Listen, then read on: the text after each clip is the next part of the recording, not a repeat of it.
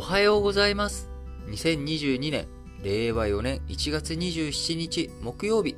本日も新聞解説、ながら聞きをやっていきたいと思います。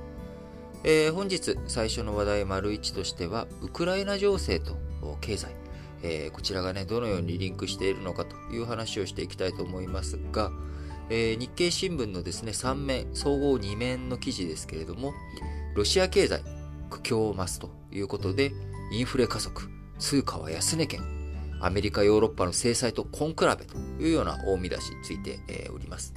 えー、昨日1月26日水曜日にですね、えー、この新聞解説ながら聞きのオンライン講演会、えー、経済の基礎の基礎というものをやらせていただきました。えー、参加してくださった皆さん、本当にありがとうございました。えー、そこでですね、早速、この記事、昨日僕が説明したことがもう羅列しているかのようなね、記事になっていて、ちょっと今朝、あのー、どの記事選ぼうかなとか、どれ、えー、どんな話しようかなって選んでる時にですね、ちょっと思わず気持ち、自分気持ち悪かったんですけども、なんかあの、北総園でなんかもう顔がにやけたなっていうのが ちょっと見えてきちゃったんですけれども、なのでね、ちょっとこれ、えー、取り扱っていきたいと思うんですが、えウクライナ情勢の緊迫化で、ロシアの通貨安やインフレ懸念が強まってきたと。えー、なんでロシアのね、通貨が安くなるのと。えー、昨日ね、通貨が安くなるには国際情勢とか、あるいは中央銀行の介入とか、あそういったものが、あ為替相場あ、これをね、動かしていくんだよっていう話をしたんですけれども、えー、今、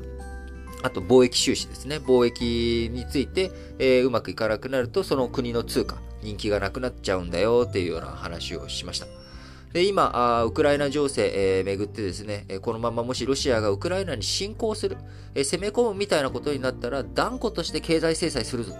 えー、お前とね、貿易なんてしないぞというふうな姿勢をロシアに対して、え西欧諸国が見せていると。えそうなると、ロシアは貿易ができなく。貿易ができなくなると、ロシアは他の国の通貨を手に入れることができなくなっちゃう。なので、ロシアの通貨が安くなるみたいなね、まあ、こういった動きになると。これね、えー、貿易収支がどうして、えー、通貨に影響を与えるんだっていう話、昨日しましたけれども、えー、そちらについて、まあ、字で言っているようなね、えー、記事になっていて、今、あ説明した部分のところについては、えー、貿易収支がどうして影響するんだっていうところについてはね、なんか書いてはなくて、それはもう、所有のものでしょっていうので、記事、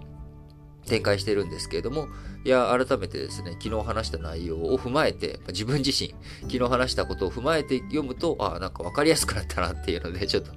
あのもう本当にね、完全に僕の昨日の講演会の宣伝ということになっちゃいましたけれど、なってますけれども、でそこでね、また、ロシアの中央銀行は、24日、ドルなど外貨の購入を一時停止すると発表したと。えー、ロシアの、ね、通貨があどんどん売られてしまっている、えー、ルーブルを売って、ロシアの通貨を売ってドルを買おうという動きがあるので、ロシアの中央銀行としては、えー、自分たちが外貨を買う、ドルを買う、ドルの価値を上げるようなことをやめるよ、一時停止するよと発表して、えー、外貨を買ってルーブル売り、これのね、圧力を和らげる狙いだがという、このあたりについてもね、ああ、説明したなとか、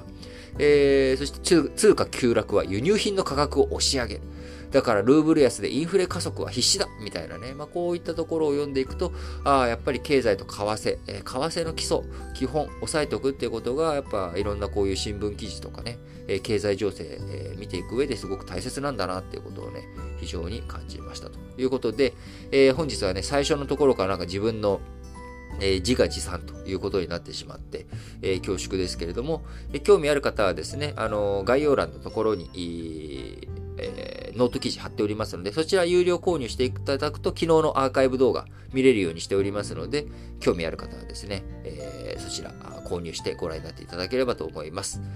えーと、では、他のね、え経済情勢の方を見ていきたいと思いますが、えー、あとは小麦ですね。えー、小麦と原油。こちらの価格がじわりじわりとどんどん上がってきております。えー、昨日、日本でもですね、ガソリン価格170円を超えたため、政府補助金、えー、初めてね、えー、補助金の導入というようなところに動き出しているという話しましたが、えー、もしね、ロシアから、あロシアとの取引やらないっていうことになると、えー、ロシア、原油世界3位、え天然ガス、え世界2位という生産量を誇っております、これが市場に流れ込んでこないということになってしまいますので、供給が減る。供給が減るけどみんな欲しい。そうなると、必然的に原油の価格が上がるということになります。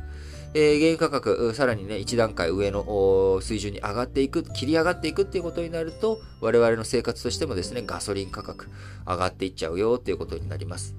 えー、ロシアによる再侵攻、懸念されているウクライナのコルスンスキー駐日大使、日本に駐在しているウクライナ大使は、侵攻によって、えー、エネルギー市場混乱する、えー、そうするとそれはアジアのエネルギー危機でもあるということで、えー、都内で開かれた日本外国特派員協会の記者会見の中で、えー、昨日、コルスンスキー駐日ウクライナ大使が語ったということになります。えー、ウクライナ情勢というものはですね、決して一言ではないというところですね。え、そして小麦価格についても、え、25日、アメリカシカゴ商品取引所、え、商品とかね、小麦とかトウモロコシとか、これはシカゴの市場がすごく中心になっておりますので、え、そこの動きっていうものを世界的な動きということで取り上げるんですけれども、え、前日比17.50セント高の1ブッシェル、えー、8.18ドルと、こうね、えー、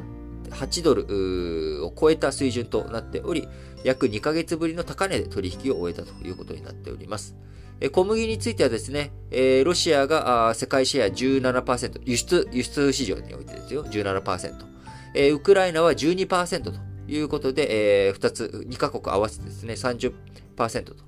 いうところ。これが戦争という状態になっていくと、物がね、出ていかないとか、動かない。ロシアについては経済制裁受けるということになっていくとえ、こちら小麦も外に出ていかないえ。そうなるとお金が上がると。価格が上がる、小麦の値段が上がるということになっていきます。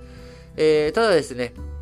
今現状小麦の国際価格上がりすぎという見方もあり、足元では今豊作が見込まれるアルゼンチン、こちらのね、輸出が本格化していったら供給、え増えていくんじゃないのかという見通しもありますので、えー、まあ、実際にね、経済がどう動いていくのかっていうところについては注意深く見ていかなきゃいけないんですけれども、えー、ロシア、ウクライナ情勢、え遠く日本から離れたことだということではなく、それがそのままね、我々の生活にも影響を与えていくと。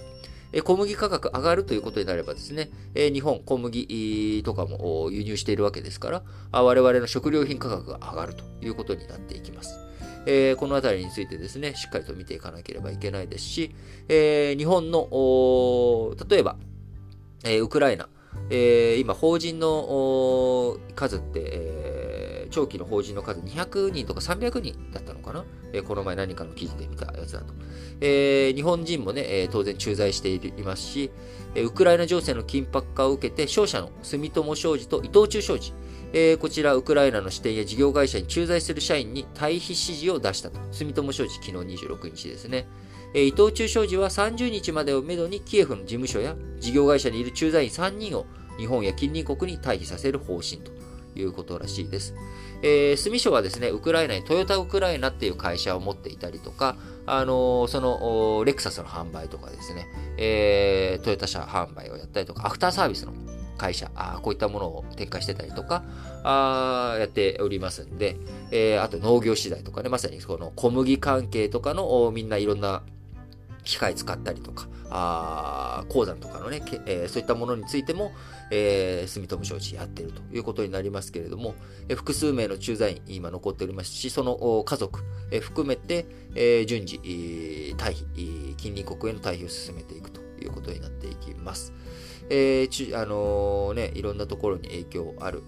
わけですけれども、えー、一つ面白いなと、この今、ウクライナ情勢の中で、まあ面白いなって言ったらちょっと語弊があるかもしれないんですが、えー、ベラルーシのハッカー集団、えー、サイバーパルチダンと呼ばれるハッカー集団がですね、ベラルーシの鉄道会社の運営を妨げるために、データベースやサーバーなどの一部を暗号化したと明らかにした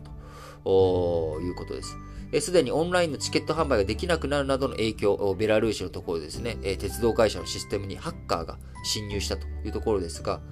これ、ベラルーシにはですね、今、ロシア軍、こちら合同軍事演習ということで、2月上旬から中旬にかけて合同軍事演習をすると言って、ベラルーシにロシア軍があベラルーシに入っているんですけれども、えこれそのまま北ルートからですね、ウクライナに侵攻するんじゃないかっていうようなあ見方があります。えー、このまんまね、ベラルーシが事実上ロシアに占拠、占領されていく。えー、そして、えー、ベラルーシとロシアが一体化してウクライナに攻め込んでいくみたいなね、え、こういったことを防いでいくということで、え、このサイバーパルチザンは、あベラルーシの鉄道、こちらをね、占拠したぞと。え、鉄道会社が占領軍の侵入を許したとツイッターで非難し、鉄道システムへの妨害を取りやめる条件として、ロシア軍のベラルーシ駐留の停止などを要求したということで、えー、まさに今、サイバー空間でですね、あのー、軍隊、えー、あの国家と、え、ハッカー集団がせめぎ合ってるということで、あ、なんかもう21世紀だなっていうのをね、え、もう21世紀も22年ですけれども、あ21年、え、ね、過ぎて2001年から22年目を迎えているということになりますけれども、いや、なんか、うん、21世紀だなっていうのをね、すごく感じるわけですよね。こう、いろんなところでいろんな動き、今回の、あの、ウクライナ情勢の緊迫化というもの、えー、100年前、えー、70年前、えー、のですね、第一次世界大戦とか第二次世界大戦、えー、これに類するような非常に緊迫化した状態になっております。えー、キューバ、えー、危機以来のですね、えー、非常に困惑した、緊迫した状況ということですけれども、えー、今後どういうふうになっていくのか、この後ですね、まあ、あの首脳会談とか、そういったもので事態が打開されていくのかどうか、しっかりと注視して見ていかなきゃいけない情勢続きますけれども、えー、全然ね、遠く離れた国の出来事でもなければ、えー、我々のね、生活に政治なんて関係ないというわけではなく、えー、我々の生活にやはりこういった問題直結しているということを、改めてですね、しっかりと認識していきながら日々のニュース、えー、捉えていきたいなと思います。